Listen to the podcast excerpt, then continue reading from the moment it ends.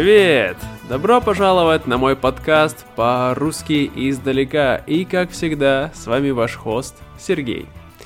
Сегодня мы будем говорить об очень трудной теме.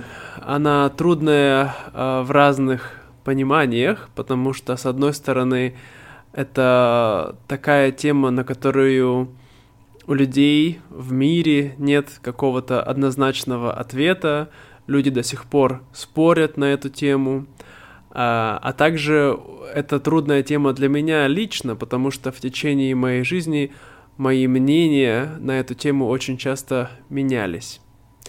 Ну, в общем, сегодня поговорим мы на тему э, рождения детей, а также от, я отвечу на вопрос, являюсь ли я child-free или нет. Но прежде чем мы начнем, я бы хотел поблагодарить, конечно же, по традиции всех моих патронов, которые поддерживают мой проект, мой YouTube-канал, мой подкаст.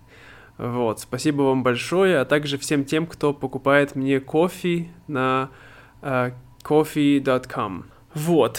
Эм, если вы также хотите меня поддержать, если вам нравятся мои подкасты, если вы слушаете уже не первый раз, и вы думаете, это вам помогает, вы чувствуете, вы видите, что это вам помогает, то я буду очень рад вашей благодарности.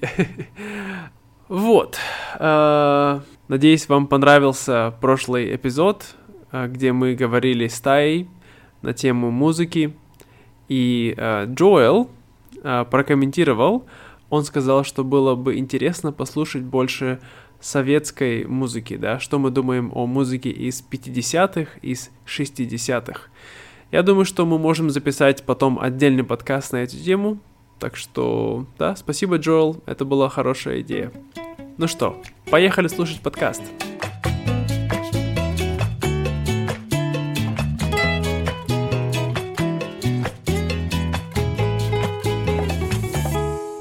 Для того, чтобы понять мое мнение на эту тему, Давайте поговорим о том, что я думал об этом 20 лет назад. Когда я был маленьким ребенком, конечно, как и все дети, мне всегда хотелось братика или сестренку, поэтому для меня э, дети это было классно, да? Я думал, что чем больше будет, тем веселее. Потом, когда я стал э, подростком, я изучал социальные науки, изучал демографию, и у нас в России, как вы знаете, уже на протяжении последних 30 лет у нас очень сильно падает демография, то есть у нас уменьшается количество населения, было время какой-то рост, но в целом у нас все время все меньше и меньше людей в стране. И мне казалось это такой важной ответственностью перед моим отечеством, перед моей страной иметь детей. И, конечно, мне хотелось иметь не одного, не двух, а как минимум трех детей, да, потому что, ну, я один, моя жена одна, вот, мы умрем, а если у нас будет только один ребенок, это будет меньше, будет два, будет столько же, а будет три, значит, будет больше людей. Поэтому у меня была такая стратегия иметь трех детей. Потом, когда я очень много путешествовал после университета, когда я путешествовал по Азии, то я начал замечать, сколько людей живет в этих странах. Как вы знаете, в Китае э, полтора миллиарда, во Вьетнаме сейчас почти 100 миллионов людей – и я был также в Индии, где, я думаю, уже тоже больше полутора миллиардов людей живет. И путешествуя по этим странам, а также работая учителем во Вьетнаме, я начал чувствовать на себе, вы знаете, такое ощущение перенаселения. То есть я видел то, а, что создает большое количество людей. А когда очень много людей, то, как правило, это очень шумно, да, то есть очень громкие звуки в городе. Также, когда очень много людей, создается очень много э, загрязнения окружающей среды. То есть, если много людей ездят на мотоциклах, много людей ездят на машинах, они создают очень много выхлопного газа, и это загрязняет наш воздух. Также, конечно, люди мусорят, бросают еду на пол, не знаю, на землю, и тоже становится грязно. Ну и, в принципе, э, ощущение простора и комфорта того, э, что у меня было всегда, когда я жил в Иркутске, в России. То есть э, этого стало мало.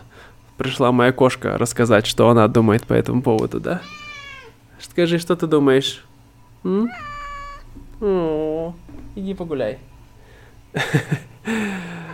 Вот. И, конечно же, э, также, когда я работал учителем во вьетнамской школе, а, то я очень сильно почувствовал большую разницу того напряжения, которое есть э, в российской школе и во вьетнамской школе. Во-первых, в российских школах у нас, как правило, в одном классе, по крайней мере тогда, когда я учился, было от 20 до 30 человек. И 30 людей казалось уже очень много, что это очень большой класс. Но во Вьетнаме, в обычной, я бы сказал, начальной школе, то среднее количество детей это 45-50. А у меня были классы, в которых было и 60 детей. И это не только в начальной школе, бывает и в высших классах, да. И что ты испытываешь? Во-первых, качество образования уменьшается. То есть я не могу дать столько внимания каждому ребенку, как если бы их было в два раза меньше, во-первых. Во-вторых, у них очень сильная э, конкуренция между собой, да, должен быть каждый лучше других, потому что если ты не сможешь, то на твое место много других претендентов – Поэтому очень сильное давление со стороны родителей, со стороны школы, со стороны общества э, на детей. Вот. Поэтому это также мне очень сильно все это не нравилось. И да, путешествуя по Индии, особенно я увидел, как много людей там э, и в каких условиях они живут. Конечно, в Китае и во Вьетнаме там лучшие условия у людей. Конечно, не у всех, но в общем, да, скажем так но тем не менее видел те проблемы, с которыми они сталкивались. Поэтому в этот момент у меня зародилась э, идея о том, что перенаселение это реальная проблема, и что лучше всего нам перестать иметь детей. Это будет идеально. То есть, чтобы у никого не было детей. Но я сам по себе, я не противник детей. Я люблю детей в хорошем смысле слова, вот. И поэтому мне, мне бы хотелось иметь своего ребенка, вот. Даже раньше, когда я был э, подростком, мне было интересно, а если моя жена будет иностранка, какой будет у нас красивый ребенок, да? Немножко такое эгоистичное желание, да, но такое было. И как ни странно, моя жена действительно оказалась иностранкой, вот, э, так сказать, с другой расы, можно сказать, вот, и поэтому это было бы интересно, да, но мое логическое убеждение в этом вопросе намного сильнее моего эмоционального э, желания. Поэтому я сказал моей жене, извини, любимая, но я не хочу иметь наших собственных детей. Хотя я сказал ей, что если ты хочешь, мы можем усыновить или удочерить ребенка. Я не против этого, я даже очень за, но для нее это была немножко необычная вещь, и она была против этого, против усыновления, удочерения, не потому что она не хочет помочь другим детям, но просто потому что она бы не чувствовала себя так комфортно в этом плане. И с этим убеждением, э, я думаю, что я пробыл, наверное, не знаю, последние э, 6, может быть, 7 лет, вот, начиная с 2015 или 16 года, это было мое убеждение, что не иметь детей. Э, хотя мои родители уже спрашивали, когда у вас будет ребенок, когда у вас будет ребенок. Я говорил, у нас уже есть дети, вон наши четырехногие и лохматые дети. Вот. И они, конечно, были этим недовольны. Но тоже надо понимать такую вещь, что, эм, как сказать, я очень логично отношусь к этому вопросу. То есть я не отношусь к нему с точки зрения эмоций, я подхожу только с точки зрения логики. И когда в последнее время, я думаю, за последний год или два, я начал читать больше информации о том, что на самом деле проблема перенаселения, возможно, это не самая большая проблема, которая, э, так сказать, мешает нашему обществу, нашей планете, да, потому что обычно, когда я думаю о перенаселении, я думаю о невероятном количестве людей, о малом количестве ресурсов, что у нас будет мало еды, мало воды, будет мало земли, будет больше войн. И это отчасти правда, действительно, это так. Но если подумать и если посчитать все то количество ресурсов, которые есть на нашей планете сейчас, этого достаточно для того, чтобы прокормить и обеспечить два, в два раза население нашей планеты. Но просто проблема в том, что как мы используем эти ресурсы и как мы расходуем эти ресурсы. Некоторые люди в интернете предлагают создать социальную революцию, да, или социалистическую революцию, как сказать, а, чтобы рабочие, да, забрали деньги у богатых людей и чтобы все жили поровну. Ну, я думаю, конечно же, этого не произойдет. Но а, сама идея в том, что нам нужно быть более скромными в наших а, потреблениях и в наших а, в производстве, так сказать, а, как это называется, экологического отпечатка, да, или карбонного отпечатка. Вот. А, я думаю, это важная идея, и нам нужно об этом помнить. К тому же эм, ученые не то чтобы прогнозируют, это факт, это прямой факт. Я вот могу даже сейчас открыть и посмотреть, что с каждым годом население планеты растет. Это правда. Но в процентном соотношении, то есть, например, э, в этом году, например, я точные цифры не знаю, но, например, в этом году э, выросло население Земли на 1%, да? А в следующем году от нового населения, да, не от того, которое было вчера, в прошлом году, от, э, так сказать, количества людей в следующем году, от этого вырастет 0,9%. То есть с каждым годом э, наш рост, он замедляется. То есть население растет, но все медленнее, медленнее медленнее. И некоторые э, прогнозируют, что к 2080 к 2100 году рост населения остановится. Это будет примерно 10, 11 или 12 миллиардов, да, плюс-минус. Кто-то говорит там до 15 миллиардов, кто-то говорит там до 9 миллиардов, до 10. Ну, я думаю, 10-11 миллиардов это более реальные цифры. Вот.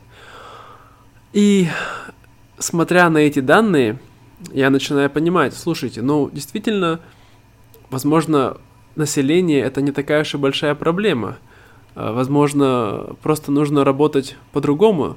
Нужно, как сказать, не пытаться ограничивать количество людей, да, путем стерилизации, евгеники или еще чего-нибудь такого, да, а, а путем образования. Я думаю, что образование это самая важная вещь, которую, кстати, сейчас также пропагандирует Билл Гейтс, которого так многие люди не любят, о том, что если мы будем а, учить других людей э, не только вот о планировании семьи, а в принципе повышать их уровень образования, то женщинам и мужчинам, ну, просто, я думаю, не захочется иметь такие огромные семьи. Хотя, с другой стороны, если мы посмотрим на некоторые развитые страны, и есть некоторые религиозные секты, в которых есть тоже очень много детей, хотя уровень образования довольно высокий, поэтому тут трудно сказать, но я думаю, это скорее исключение из правила. Вот. Um, ну, что-то я хожу кругами. Давайте уже сделаем какой-то какой-то итог, да, с того, что я говорю. Ну, в общем, суть в том, что мое мнение начало снова меняться. И сейчас я начинаю думать, что, возможно, иметь детей это не так уж и плохо, это не так уж сильно изменит что-то в нашем мире. А, вот.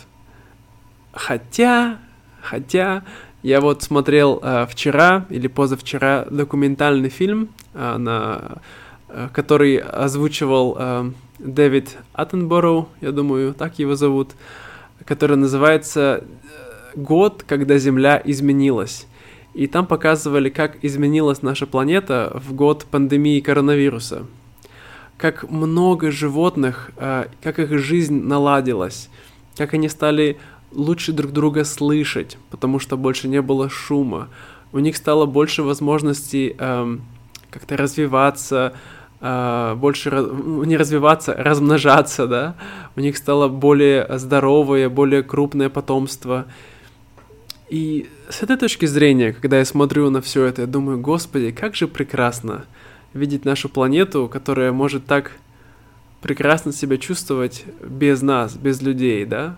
И вы знаете, иногда у меня были, не сейчас, но такие были моменты, когда я думал, что то, что предлагал э, Та Танос в этом, как его, в Марвел вселенной, да, о том, чтобы щелкнуть пальцами вот так, вот так, сейчас, смотрите. И треть населения бы исчезла. Не умерли, не больно, ничего, просто бы они исчезли. Я подумал, слушайте, может быть, это не так уж и плохо. Вот, сейчас некоторые люди скажут, господи, Сергей, ты маньяк-убийца.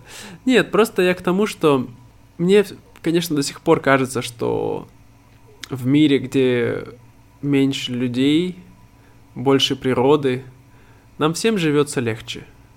Но так сложилось, что мы развиваемся, и мы идем вперед. Поэтому я думаю, что, скорее всего, это уже не остановить. Но что мы можем сделать, это пытаться, так сказать, э, с одной стороны, немножко контролировать, конечно, нашу, э, наше потомство. Если у меня будет один ребенок или два ребенка, я думаю, от этого земля не взорвется. Э, но Э, в то же время мы должны помнить о том, как мы э, потребляем ресурсы на нашей планете. Да? Нужно ли нам ездить на больших, огромных машинах, вот, э, или все-таки больше использовать, не знаю, велосипеды или трамваи. Я думаю, что нужно подходить с этой точки зрения вот, к нашему планированию мира, планированию семьи. Ну и, конечно, последний вопрос, самый важный.